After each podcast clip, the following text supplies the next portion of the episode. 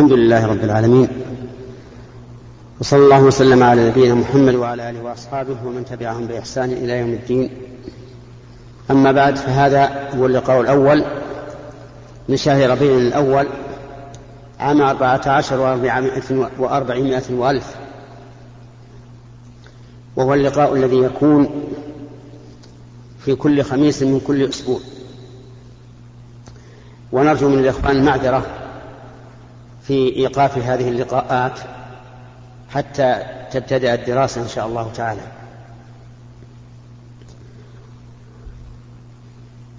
في هذا اللقاء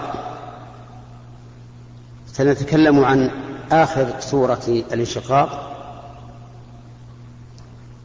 وهو قوله تبارك وتعالى: بل الذين كفروا يكذبون والله أعلم بما يوعون فبشرهم بعذاب أليم إلا الذين آمنوا وعملوا الصالحات فلهم لهم أجر غير ممنون. لما قرأ لما ذكر سبحانه وتعالى أنهم إذا قرئ عليهم القرآن لا يسجدون، بين سبحانه وتعالى أن سبب تركهم السجود هو تكذيبهم بما جاءت به الرسل عليهم الصلاة والسلام، لأن كل من كان إيمانه صادقا فلا بد أن يمتثل الأمر وأن يجتنب النهي، لأن الإيمان الصادق يحمل صاحبه على ذلك. ولا تجد شخصا ينتهك المحارم أو يترك الواجبات إلا بسبب ضعف إيمانه. ولهذا كان الإيمان عند أهل السنة والجماعة هو التصديق المستلزم للقبول والإذعان. فمتى رأيت الرجل يترك الواجبات أو بعض منها أو يفعل المحرمات فاعلم أن إيمانه ضعيف، إذ لو كان إيمانه قويا ما أضاع الواجبات ولا انتهك المحظورات. ولهذا قال هنا: بل الذين كفروا يكذبون، أي في تركهم السجود كان ذلك بسبب تكذيبهم لما جاءت به الرسل. والله أعلم بما يوعون، أي أنه سبحانه وتعالى أعلم بما يوعونه، أي بما يجمعونه في صدورهم وما يجمعونه من أموالهم وما يجتمعون عليه من منابذة الرسل ومخالفة الرسل، بل محاربة, بل محاربة الرسل وقتالهم. وأنتم تعلمون أن الكفار أعداء للرسل من حين بعث الله الرسل عليهم الصلاة والسلام، وأنهم يجمعون لهم ويكيلون لهم.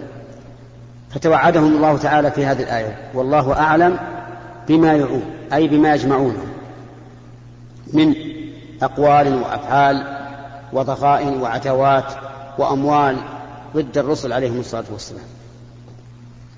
ثم قال: فبشرهم بعذاب أليم، أخبرهم بالعذاب الأليم الذي لا, لا, لا بد أن يكون.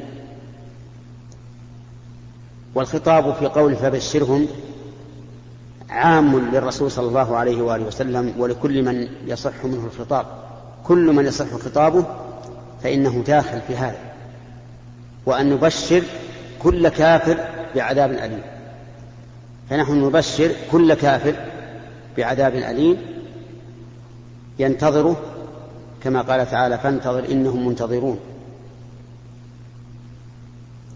ثم قال: إلا الذين آمنوا وعملوا الصالحات لهم أجر غير ممنون. إلا هذه بمعنى لكن، ولا تصح أن تكون استثناء متصلا، لأن الذين آمنوا ليسوا من المكذبين في شيء، بل هم مؤمنون مصدقون. وهذا هو الاستثناء المنقطع، أي إذا كان المستثنى ليس من جنس المستثنى منه فهو استثناء منقطع. وتقدر إلا بلكن، أي لكن الذين آمنوا وعملوا الصالحات لهم أجر غير ممنون. الذين آمنوا بقلوبهم واستلزم إيمانهم قيامهم بالعمل الصالح، هؤلاء هم الذين ليس لهم عذاب ولا ينتظرون العذاب، لهم أجر غير ممنون. فإن قيل ما, ما, ما هو العمل الصالح؟ فالجواب أن العمل الصالح ما جمع شيئين: الأول الإخلاص لله تعالى، بأن يكون الحامل على العمل هو الإخلاص لله عز وجل، ابتغاء مرضاته، ابتغاء ثوابه، ابتغاء النجاة من النار، لا يريد الإنسان بعمله شيئا من الدنيا. ولهذا قال العلماء إن الأعمال التي لا تقع إلا عبادة لا يصح أخذ الأجرة عليها، كالأذان مثلا لا يصح أن تؤذن بأجرة، وإمام والإمامة لا يصح أن تؤم بأجرة، وقراءة القرآن لا يصح أن تقرأ بأجرة، بخلاف تعليم القرآن فيصح بالأجرة لأنه متعدي، ويكون تكون الأجرة على العمل لا على التلاوة. لكن يريد بقراءة القرآن تلاوة القرآن، لو جاء إنسان قال أنا أريد أن أتلو القرآن بأجرة فإن ذلك لا يصح ولا يحل، لأن من شرط العمل الصالح أن يكون مخلصا لله عز وجل. ومن قرأ بأجرة أو تعبد بأجرة فإنه لم يخلص العمل لله فلا يكون عمله مقبولا. أما الشيء الثاني فهو أن يكون متبعا فيه رسول الله صلى الله عليه وآله وسلم، أي أن يتبع الإنسان رسول الله صلى الله عليه وسلم في عمله، فعلا لما فعل وتركا لما ترك. فما تركه النبي عليه الصلاة والسلام مع وجود سببه طلع هذا، ما فعله النبي صلى الله عليه وسلم مع وجود سببه فالسنة فعله. يعني إذا وجد سبب الشيء في عهد الرسول صلى الله عليه وآله وسلم ولم يفعله فإن السنة فعله تركه. ولهذا نقول إن ما يفعله كثير من المسلمين اليوم أو أكثر المسلمين اليوم من الاحتفال بمولد الرسول صلى الله عليه وآله وسلم في اليوم الثاني عشر من هذا الشهر بدعة ليس لها أصل من السنة، لأن رسول الله صلى الله عليه وآله وسلم لم يحتفل بعيد مولده ولا خلفاؤه الراشدون، مع أننا نعلم علم اليقين أنه لو كان مشروعا ما تركه النبي عليه الصلاة والسلام بلا بيان للأمة، لأن عليه البلاغ. فلما لم يقل للأمة إنه يشرع الاحتفال بهذه المناسبة، ولما لم يفعله هو بنفسه ولم يفعله خلفاء الراشدون، علم أنه بدعة وأنه لا يزيد فاعله من الله إلا بعدا، نسأل الله العافية. وهذه البدعة حدثت أول ما حدثت في القرن الرابع، أي بعد مضي أكثر من ثلاثمائة سنة على الأمة الإسلامية حدثت هذه البدعة. زعموا أنهم يعظمون فيها رسول الله صلى الله عليه وآله وسلم، والحقيقة أن كل بدعة ليس فيها تعظيم لرسول الله صلى الله عليه وسلم، لأن تعظيم رسول الله زد مشمول هنا أو آخر هذا، لأن تعظيم رسول الله صلى الله عليه وسلم إنما هو في اتباع سنته، كما قال الله تعالى: يا أيها الذين آمنوا لا تقدموا بين يدي الله ورسوله واتقوا الله إن الله سميع عليم. ولننظر هذه البدعة هل لها أصل من التاريخ، هل لها أصل من الشرع؟ نقول ليس لها أصل من التاريخ، وذلك أن مولد الرسول عليه الصلاة والسلام مختلف فيه على أكثر من خمسة أقوال، بعد الاتفاق على أنه في ربيع لكن مختلف في أول يوم، في ثاني يوم، في التاسع، في العاشر، في الثاني عشر، فيها أقوال. وقد رجح بعض علماء العصر الفلكيين بعض علماء العصر الفلكيين أنه كان في اليوم التاسع ولا في اليوم الثاني عشر، فبطل من الناحية التاريخية أن يكون في اليوم الثاني عشر. أما من الناحية الشرعية فهو باطل لوجوه: الأول أنه عبادة لم يشرعها الله ولا رسوله، ولا الخلفاء الراشدون الذين أمرنا باتباع سنتهم.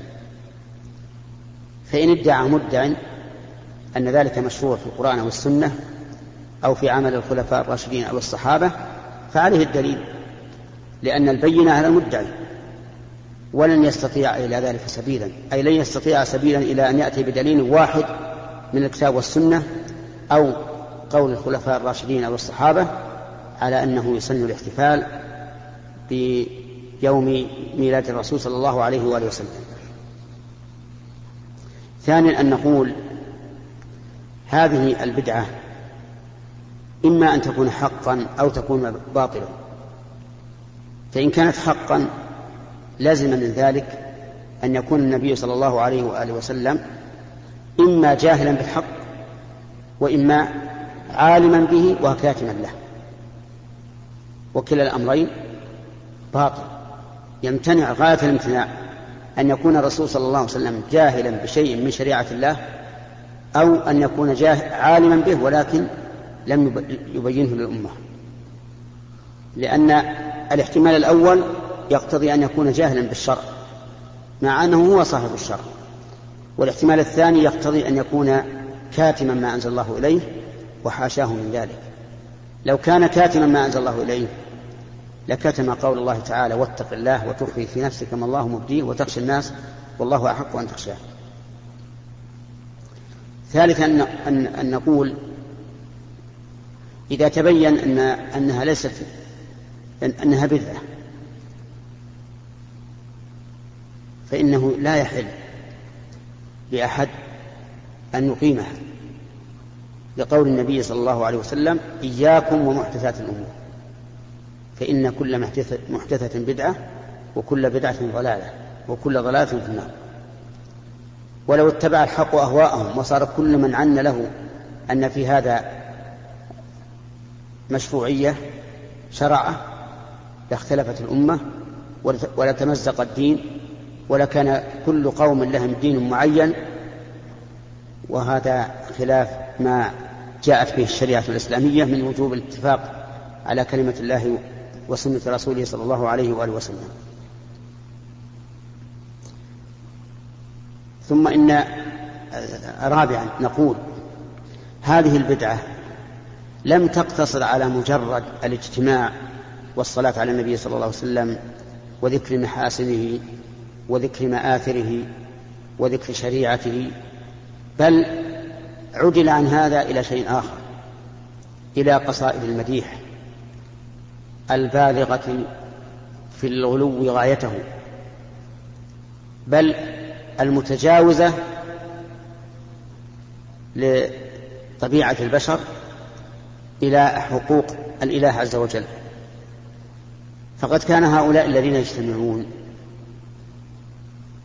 يترنمون بقصيدة البوصيري الذي كان يقول فيها، يخاطب النبي صلى الله عليه وآله وسلم يقول: يا أكرم الخلق ما لي من ألوذ به سواك عند حلول الحادث العمم، إن لم تكن آخرا يوم المعاد يدي عفوا وإلا فقل يا زلة القدم، فإن من جودك الدنيا وضرتها ضرتها ما هي الآخرة، ومن علومك علم اللوح والقلم.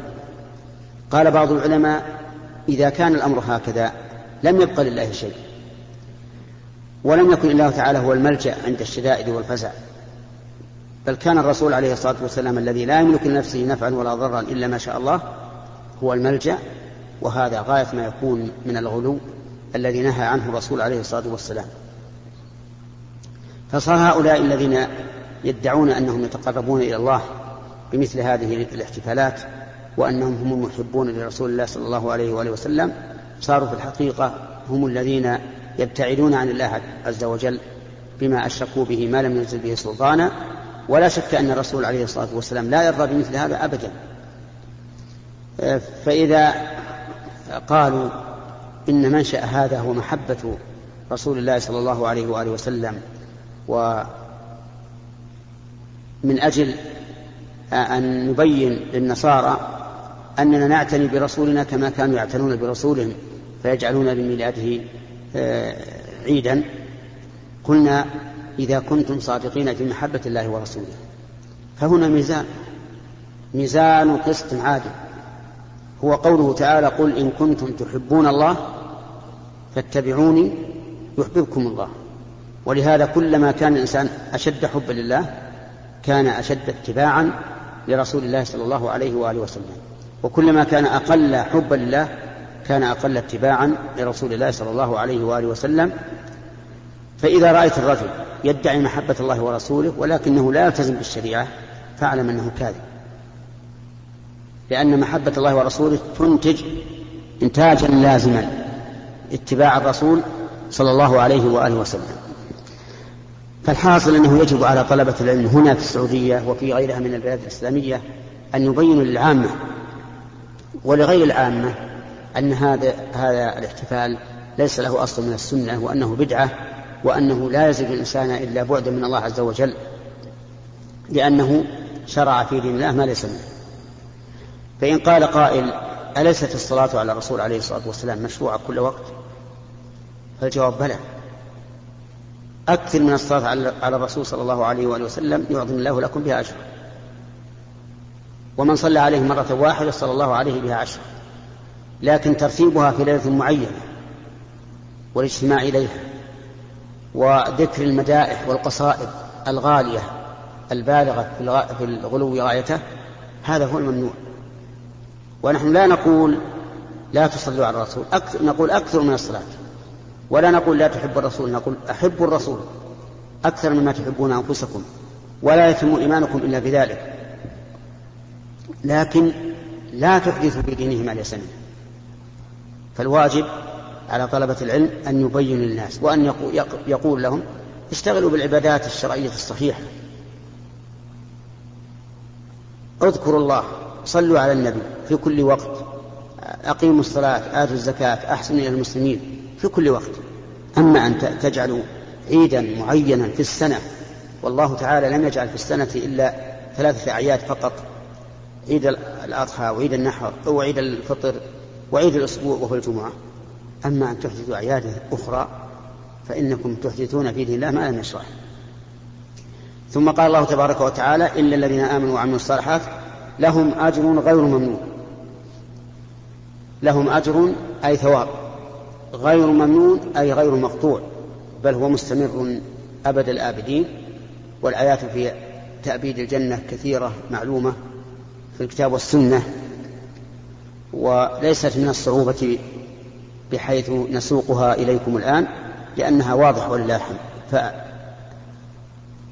الآخرة لا ينقطع أبدا، ليس كالدنيا فيه وقت تثمر الأشجار ووقت لا تثمر، أو وقت تنبت الأرض ووقت لا تنبت، لا، الأجر فيها دائم، ولهم رزقهم فيها بكرة وعشية.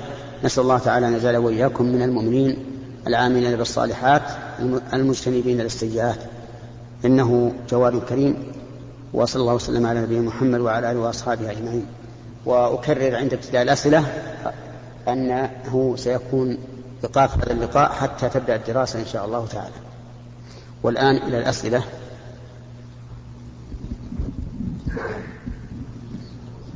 السلام عليكم. بسم الله الرحمن الرحيم.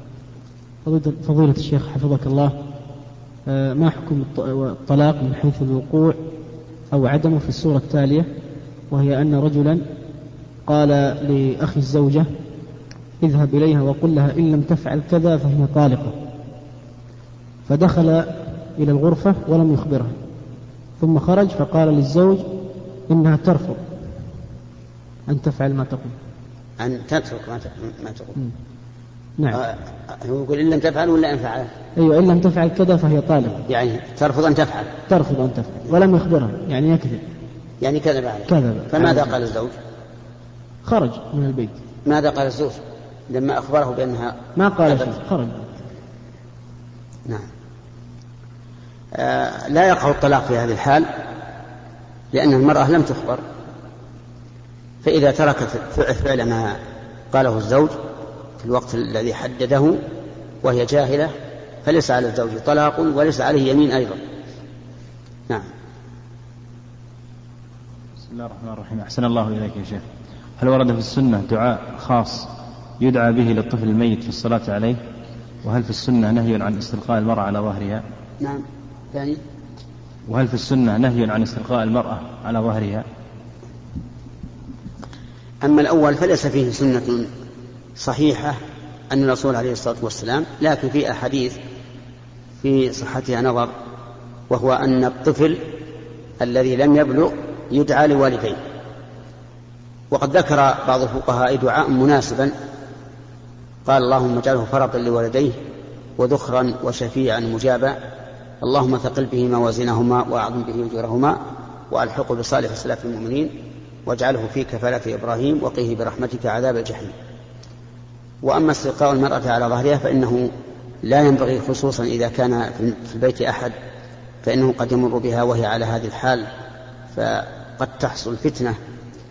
وأما إذا كانت وحدها في بيتها فلا بأس. نعم.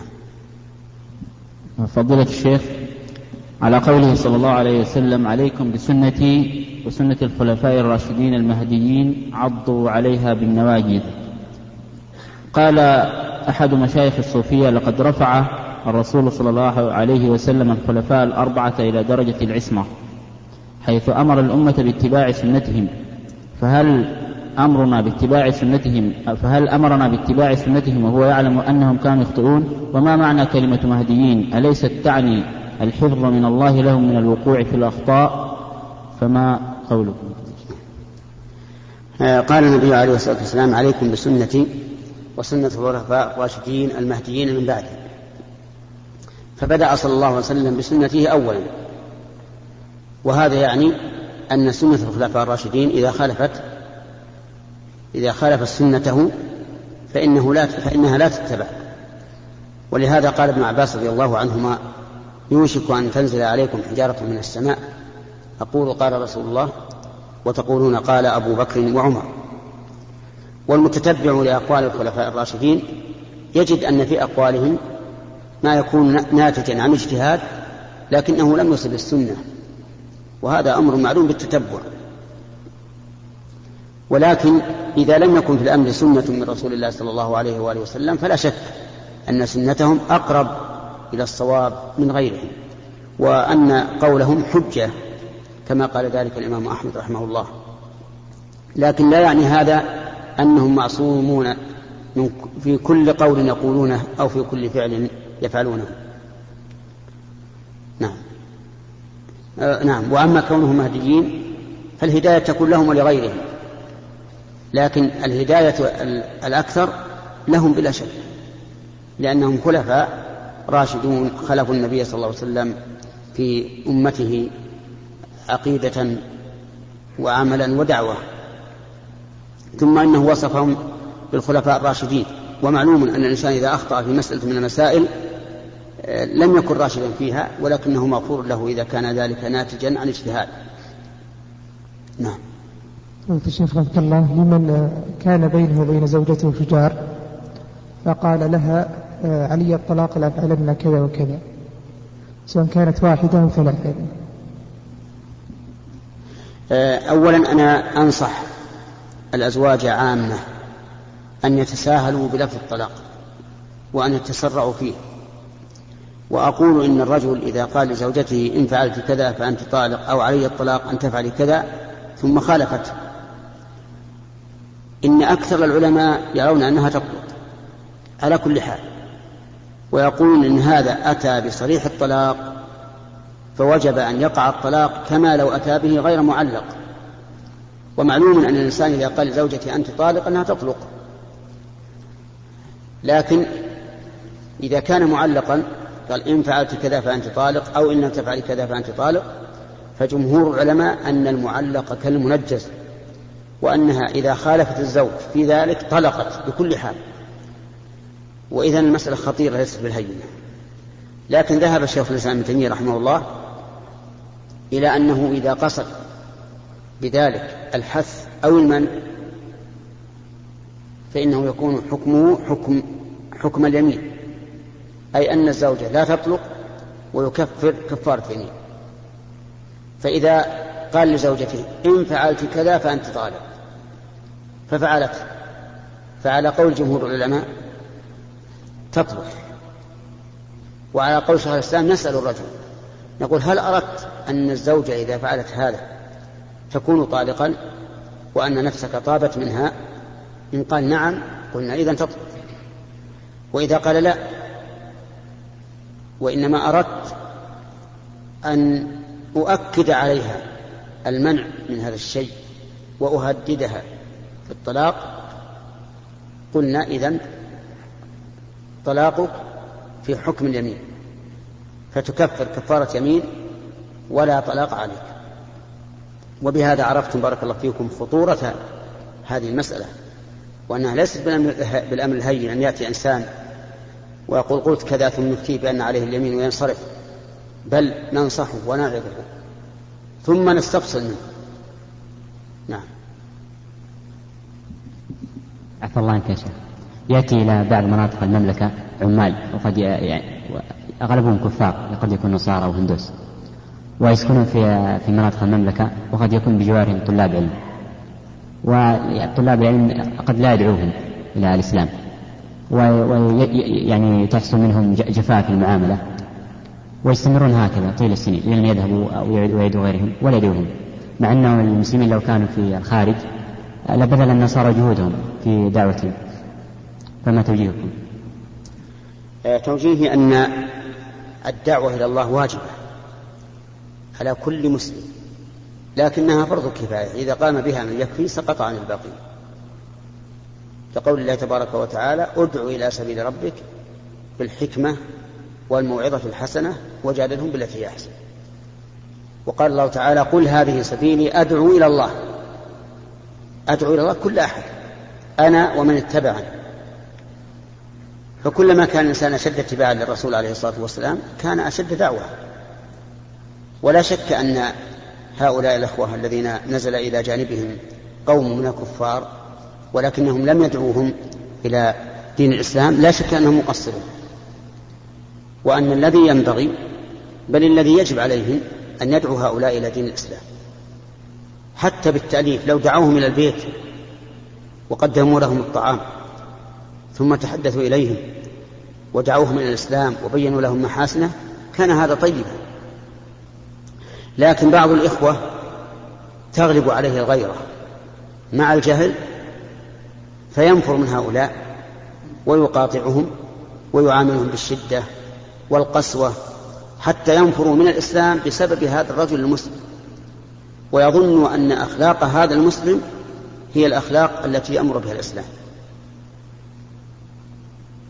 والغيرة وإن كانت حسنة محمودة لكن إذا لم تقترن بحكمة